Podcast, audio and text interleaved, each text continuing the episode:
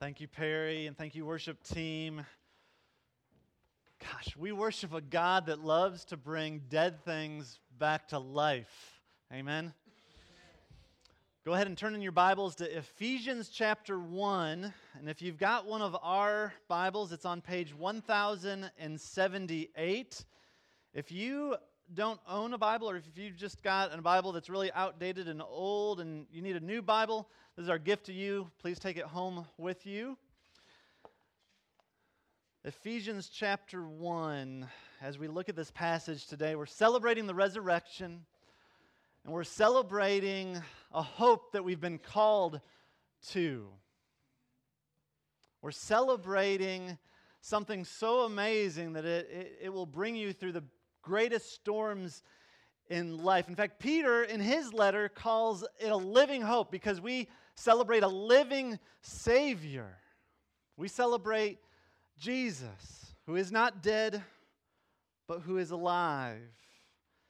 And it's a reminder that one day we will rise.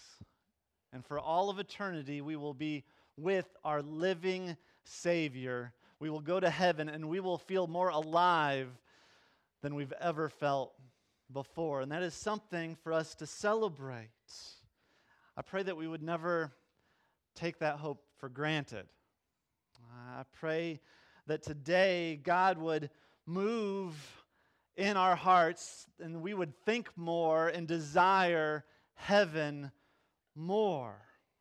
As believers, if we're honest, it's easy for us to be so captivated by the world that we live in that often we barely even think about eternity.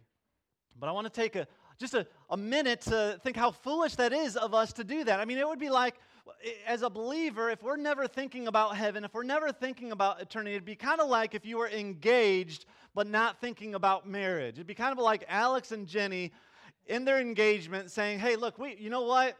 We just like to be engaged. I think we're just going to stay engaged forever, you know?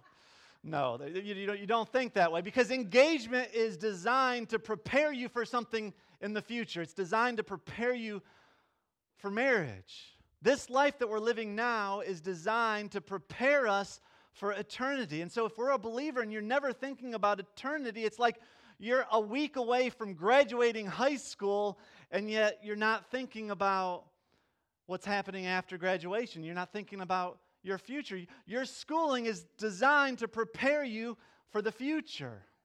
If you're a believer and you're not thinking about eternity, it'd be like you driving in a U Haul to your new home that's in another state and you not thinking about your new home, your new place that you're going to be living. You, you just decided, you know what, I, li- I kind of like driving. I'm just going to keep on driving.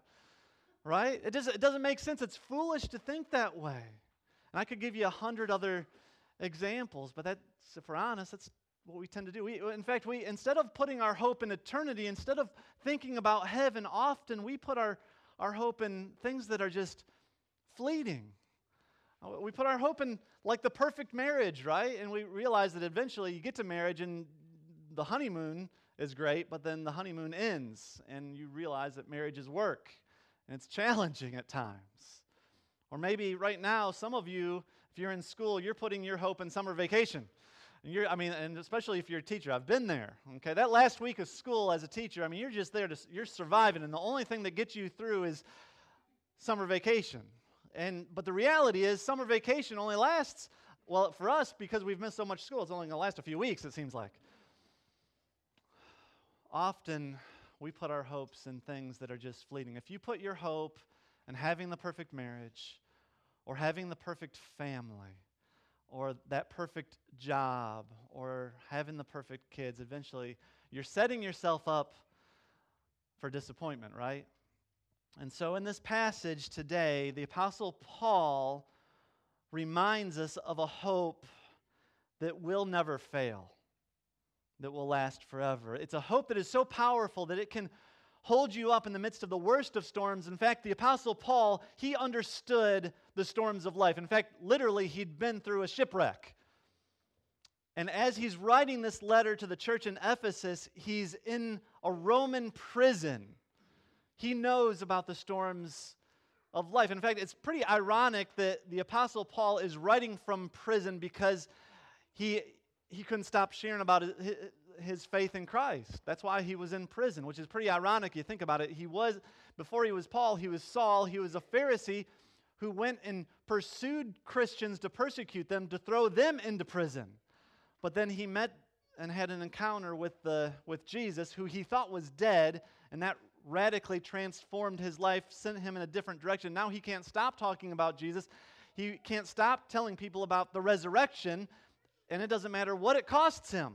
And so that's why he's in prison now, writing this le- letter. And as he writes this letter, you're going to see that he's, he's in love with his church. He, he's got a particular affection for this church. He sees their faith, he sees their love for one another, he prays for them often. And I, and I love how he starts this letter off. He starts it out with just worship. He's praising God. Look at verse 3.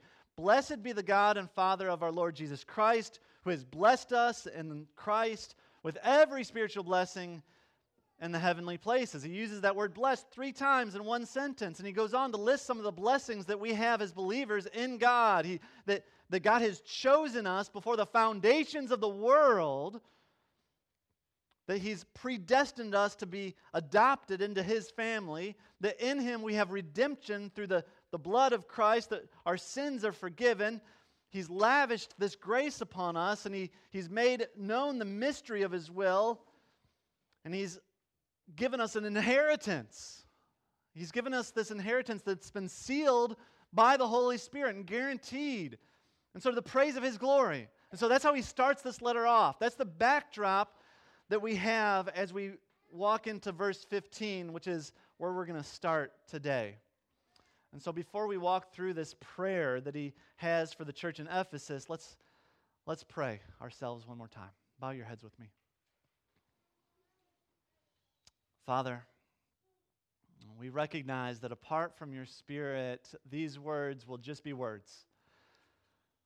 And they will have very little meaning to us. And so I pray and I plead with you that your Spirit would infiltrate our hearts, enlighten the eyes of our hearts, give us wisdom and discernment to understand what's going on in this text. And I pray that your words, not, not my words, but your words would give a hope to us that is not fleeting, but that will sustain us in the midst of trials. Because apart from your hope,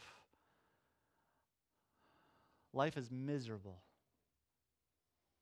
And so I pray that your words would give us life and would give us hope now. In Jesus' name, amen. All right, look at this prayer that Paul has for this church. This prayer is not just for them, it is for us also today.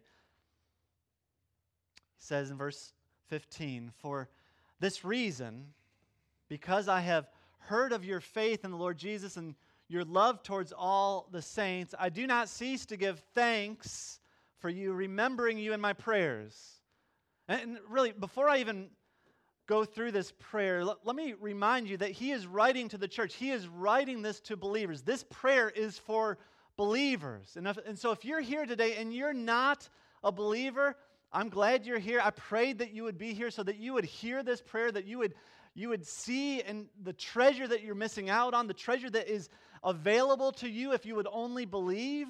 But if you are a believer, I think this should, and this is really, if, if you walk out of here with anything, this is what I want you to walk out. This is how we should pray for one another.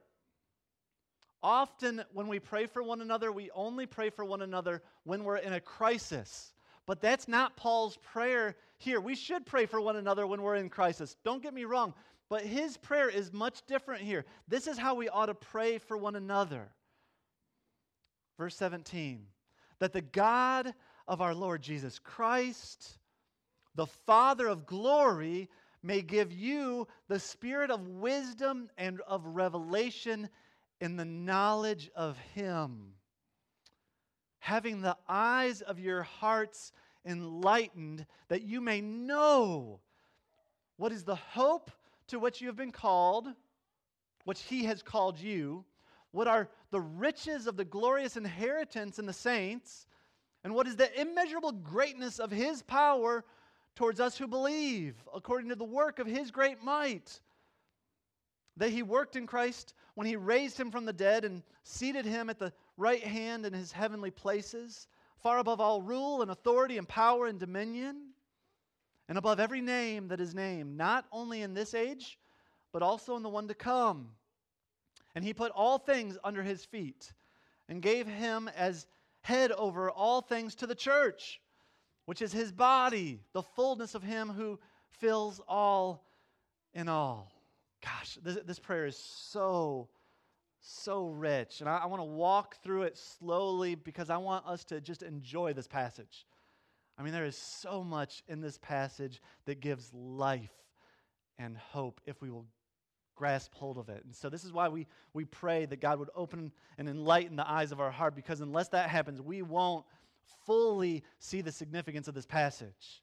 So let's walk through this. Verse 17 again that the God of our Lord Jesus Christ, the, the Father of glory, may give you the spirit of wisdom and revelation and the knowledge of Him. Now, don't get tripped up and think that Paul is implying here that Jesus is not God. Okay, when he says that, uh, that the God of our Lord Jesus Christ you got to remember, Jesus is the second part of the Trinity. And so he's basic. This is kind of like saying that, okay, I'm a pastor here at Mercy Hill, but you know what? The other pastors here are my pastor also. So Scott and Perry are my pastors. And so that's essentially the same thing that he's saying here that God the Father is Jesus' is God. Jesus is still 100% God, but God the Father is his God. And so don't let that phrase distract you from what the main request of the prayer is, which is found right there. That God would give you the spirit of wisdom and revelation and the knowledge of Him, having the eyes of your hearts enlightened. And so Paul here is asking God to give this church the Spirit, which is kind of weird that he asks that because earlier when he's worshiping in the beginning of the letter, he's already said that they have the Spirit. The Spirit is sealing them. He's sealed their salvation, their, their inheritance. And so, why does he ask for the Spirit for them again? Why, why do they need the Spirit when they already have the Spirit? It's because that the Spirit doesn't just seal us, it sanctifies us. In other words, the Spirit also helps us to understand. The Spirit also helps us to be transformed into the image of Christ. The Spirit helps us to desire God more, to see the significance of this passage, this prayer. And notice that the, the Spirit is involved in both the, the mind and the heart. He's the Spirit of wisdom and revelation and the knowledge of Him. That's the head. But He's also the one who enlightens the eyes of our hearts. And the heart is where our desires come from.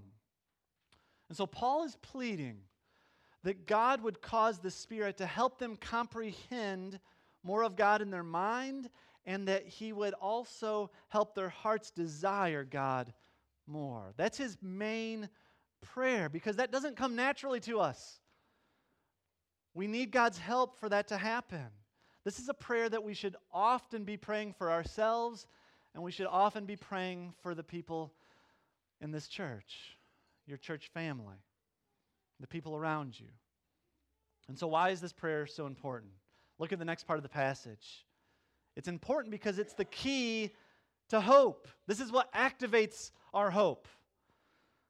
If you've got a TV but you never turn it on, there, there, there's no power to it. It doesn't do you much good, right? And so we need God to send His Spirit to activate the hope that's available to us. It's God giving you His Spirit of wisdom and revelation and enlightening the eyes of your heart so that you may know what is the hope to which you've been called. And so often when we talk about hope, when we think about hope, eh, and we, we speak of hope, it's usually just in the, in the context of us just having wishful thinking, right? That's, that's hope in our world. Uh, we, maybe you said things like this when you were in school, like, I hope that I get a good grade on this test, even though I haven't studied for it, right? Okay, that's, that's kind of hope we think of. Or, or right now, I'm, I'm, I'm hoping that my two year old will take a long nap this afternoon right? Some of you are thinking that right now. Amen, right? And so, or, or maybe, maybe if you're a, Louisville fan, you're, you're, you're hoping that the football team maybe wins a couple games this, this season. That, that's wishful thinking, right? But that, that's, I'm sorry, that's not the hope. That's not the hope that we see in the Bible, though. Okay, the, the hope that we see in the Bible is not wishful thinking. And if you're taking notes, I would encourage you to write this down. This is the definition of hope that we see in the Bible. Hope is having a certainty in what God has promised will happen. Hope is having a certainty in what God has promised will actually happen. It's not simply a desire for something good to happen. Biblical hope is having a confident expectation of what God has promised will become reality. That's biblical hope. And so Paul is not praying for you to have wishful optimism. Okay? He is praying for your hearts to be fully assured and fully captivated by this certainty that what Christ has said and what he has promised will actually happen. Again, Paul, he's writing from prison, right? He knows how harsh this world can be. He knows that this church that he's writing to is going to go through difficult times. He knows that some of these Christians that he's writing to, they're going to lose everything. Everything that is humanly possible to lose, they are going to lose. But he also knows from personal experience that even if you lose everything that is humanly possible for you to lose, nothing can separate you from the love of God that is in Christ Jesus. There is hope that is available. This is why his heart can worship God from the prison cell. His heart has been fully captivated by the blessings that he knows he will one day have in Christ Jesus. Look back through that list at the beginning of the chapter. These are the blessings that we should put our hope in. Verse 4 that you've been chosen by God before the foundations of the world. In other words, God has initiated all of this. He's initiated the relationship. He loved you first before you ever loved him. We bring nothing to the table when it comes to salvation. It is all God. It is for his glory that we are saved. Verse 5, he's predestined us for adoption as sons in Christ Jesus. And so he could have forgiven our sins and saved us and turned us into servants like the angels, and that would have been grace. But he goes beyond that, doesn't he? He adopts us as his own children, loves us in that way. And in verse 7, we see that the adoption was not cheap, that we were redeemed by the blood of Christ. If you um, watched The Passion of the Christ on Friday, you were reminded of what it cost Christ to save us from our sins, what the, the penalty that he paid, that on the cross he absorbed the full wrath of God that we deserved. And then in verse 11, we, we see that in him we've obtained an inheritance because of what he has done for us. And that, verse 14, that that inheritance is sealed and guaranteed by the Holy Spirit. And so Paul is praying that God would enlighten the eyes of our hearts to see and to understand these truths so that our hearts would be fully captivated by them. So that no matter what the circumstances that we go through, we would find hope. Paul prays this because it doesn't come naturally to us. We need to pray for God to help us to see the significance. These blessings are amazing only if the Spirit has opened and enlightened the eyes of our hearts. That's why this prayer is so important. Do you pray this for one another? Do you pray this for yourself? Do you pray this for your kids? I want you to recognize that hope is not something that you simply drum up inside of yourself. You need God to enlighten the eyes of your heart. First of all, to, to the hope that you've been called to, but secondly, look there to see the riches of the glory of, it, of the inheritance that He's promised to pour out on you. That's significant. Peter describes this inheritance in 1 Peter chapter 1 verses 3 and 4. Blessed be the God of and Father of our Lord Jesus Christ, according to his great mercy, he has caused us to be born again to a living hope through the resurrection of Jesus Christ from the dead. Listen to this to an inheritance that is imperishable, undefiled, unfading, kept in heaven for you. Let's think about heaven for a little bit, right? We ought to be thinking about it way more than we do. The inheritance, it, that's everything that God has promised to us in heaven. For all of eternity, we'll enjoy His presence. There'll be no more sin, no more evil, no more pain, no more shame, no more suffering, no more worrying, no more cancer, no more heart disease or divorce, no more death, no more saying goodbye to loved ones, no more house payments or bills, no more worrying about how your kids are going to turn out or whether or not they're safe. No more fear. There'll only be love and joy and peace in the presence of God for all of eternity. We should think about that often.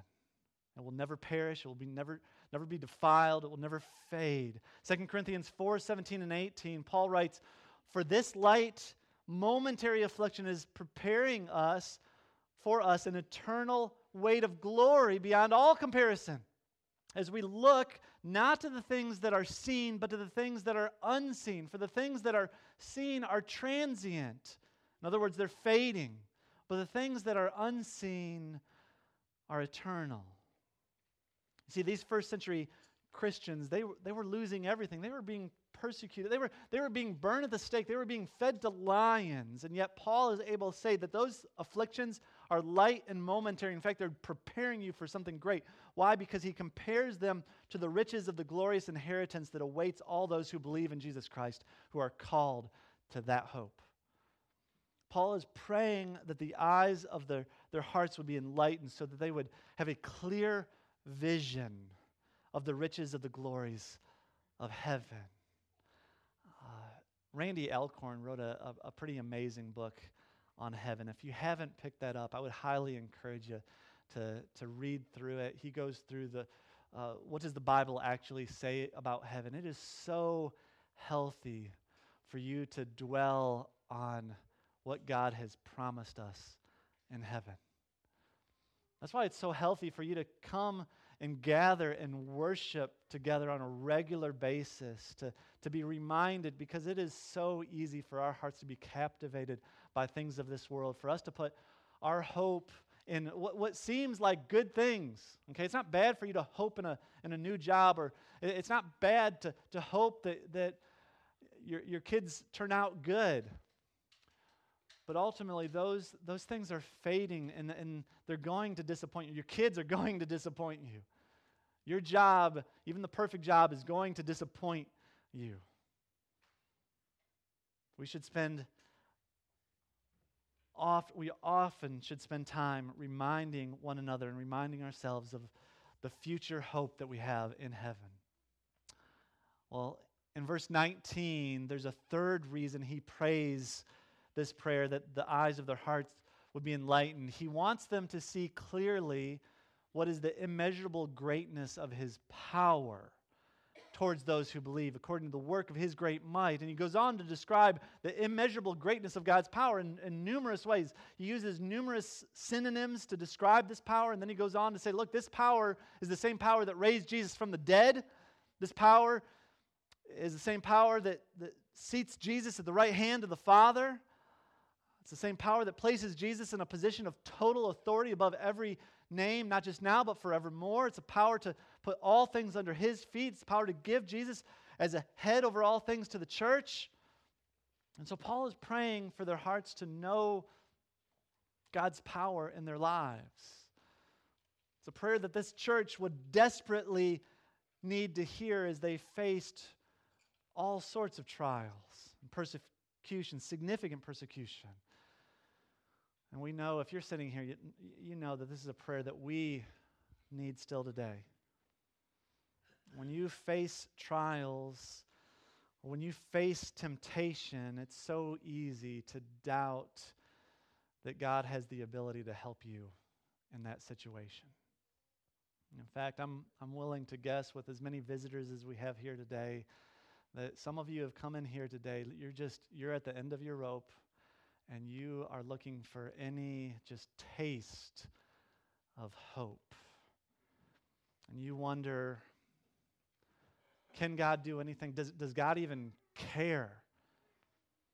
To which Paul says, the same power that raised Jesus from the dead is working for you. And if you're a believer, it is working in you. You have the same spirit that raised Jesus from the dead in you. Think about this, Mercy Hill. There is a death conquering power working in you and for you. Do you believe that? When you ask, Lord, is, is there a power that can liberate me from the bondage of, and you fill in the blank there, whatever you're struggling with? Is there a power that can liberate me from the bondage of alcohol or lust or anger or depression or whatever it is? Is there a power? Or is there a power that can get me through this trial that I'm going through right now where I feel like everybody is out to get me?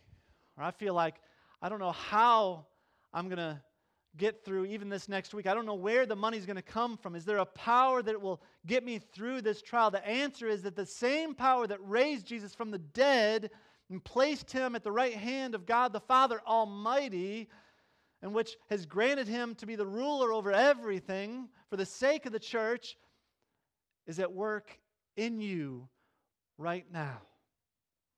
The power of God is not just for your salvation, it's for your sanctification.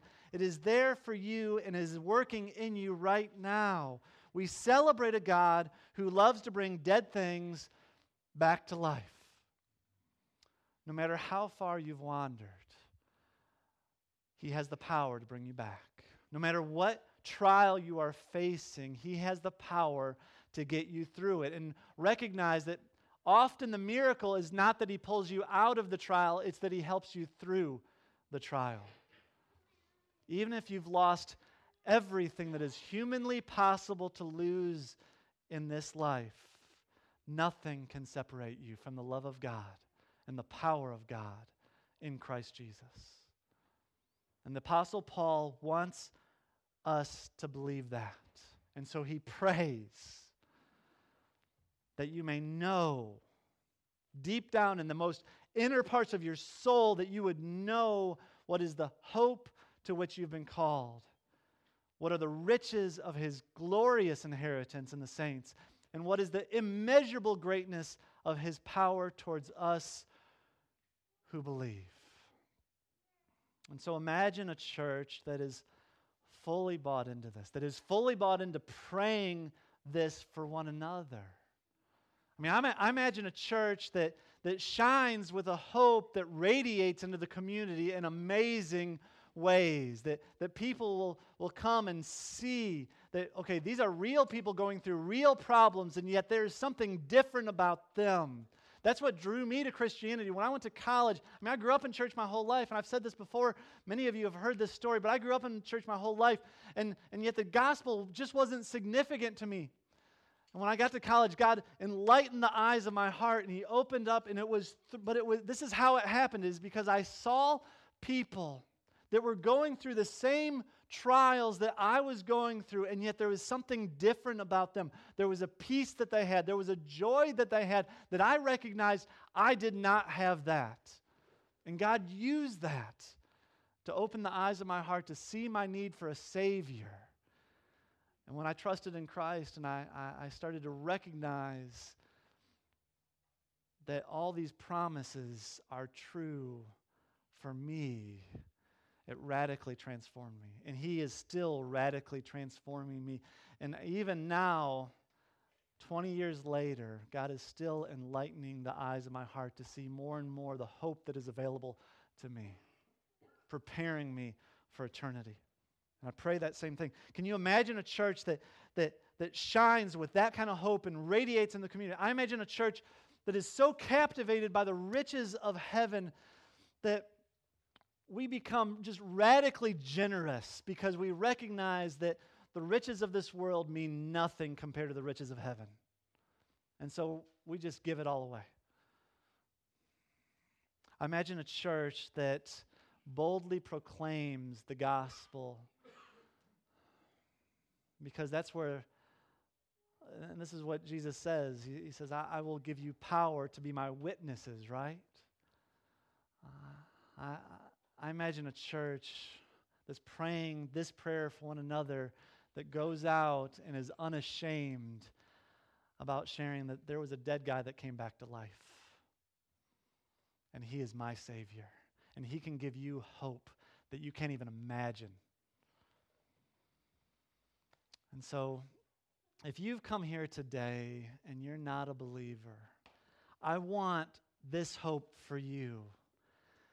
And I want to tell you what your family that has brought you here desperately wants you to, to hear that your hope is only found in Jesus Christ. Apart from Christ, there is no hope. And to see the significance of this hope, to see the significance of the cross, you need to, you need to first recognize that you're a sinner in need of forgiveness. Apart from recognizing that you have rebelled against God, you will not see your need for Jesus Christ going to the cross. And once you recognize your need for a Savior, what happens is the resurrection begins to be precious to you because you see that in the resurrection, God proved His power and proved that all the promises that He has made will come true and that one day you will share in that resurrection, that you will be raised to spend eternity with Him. And if you place your trust in what Jesus Christ did for you on the cross, and you stop trusting in your yourself and you stop putting your hope in things of this world, if you put your hope in Him, He promises that everything we've talked about here in Ephesians chapter 1 is yours to look forward to.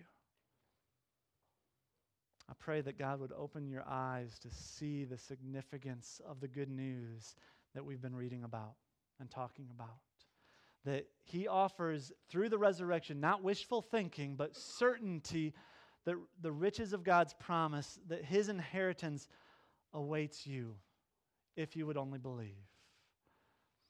There's a certainty that God has given us, that, that there's an immeasurable power that's offered to you to transform you, that no matter how far you've gone, He's waiting for you, calling you offering forgiveness. And He offers it to you right now. And so, if God has been opening up the eyes of your heart this morning and you recognize your need for forgiveness, I pray that you would turn from your sins and you would turn towards Christ. And if He's working in your heart in that way, I'm going to be in the back here in just a minute. I would love to celebrate with you. I would love to pray with you. I would love to encourage you and just talk about okay, what's next? Today, if you've got questions about salvation or, or about church or, or, or baptism or membership or anything, don't leave today until you get the chance to get those questions answered. Uh, if you're a visitor with us and you haven't got, there's a, there's a mug uh, as a gift to you, and there's a connect card that will get you connected to our, our uh, newsletter. I would encourage you to fill that out and get it back to myself or, or somebody else here that you know. Uh, in a minute, we're going to celebrate communion together. And this is something that we do every single week. This is for believers. It's an opportunity for us as believers to be reminded of what Christ did for us on the cross, that He paid for the sin that we that, that's in our hearts. And, and because he paid for it, he absorbed the wrath of God. And so the bread represents his body, the juice represents his blood shed for the forgiveness of sins. So there's three stations there's two up front, there's one in the back. And this is also a time for us to, because of the hope we have, to, to give generously. If you're a visitor, don't feel obligated. This is how we make the mission move forward so that others can hear about the hope that is offered through the gospel. And so I'm going to pray, and then we're going to celebrate communion together. And then after everybody's gone through the line, we're going to stand and we're going to worship together because He is worthy of our worship today. Because we worship a God who loves to bring dead things back to life. So let's pray together, and then we're going to worship.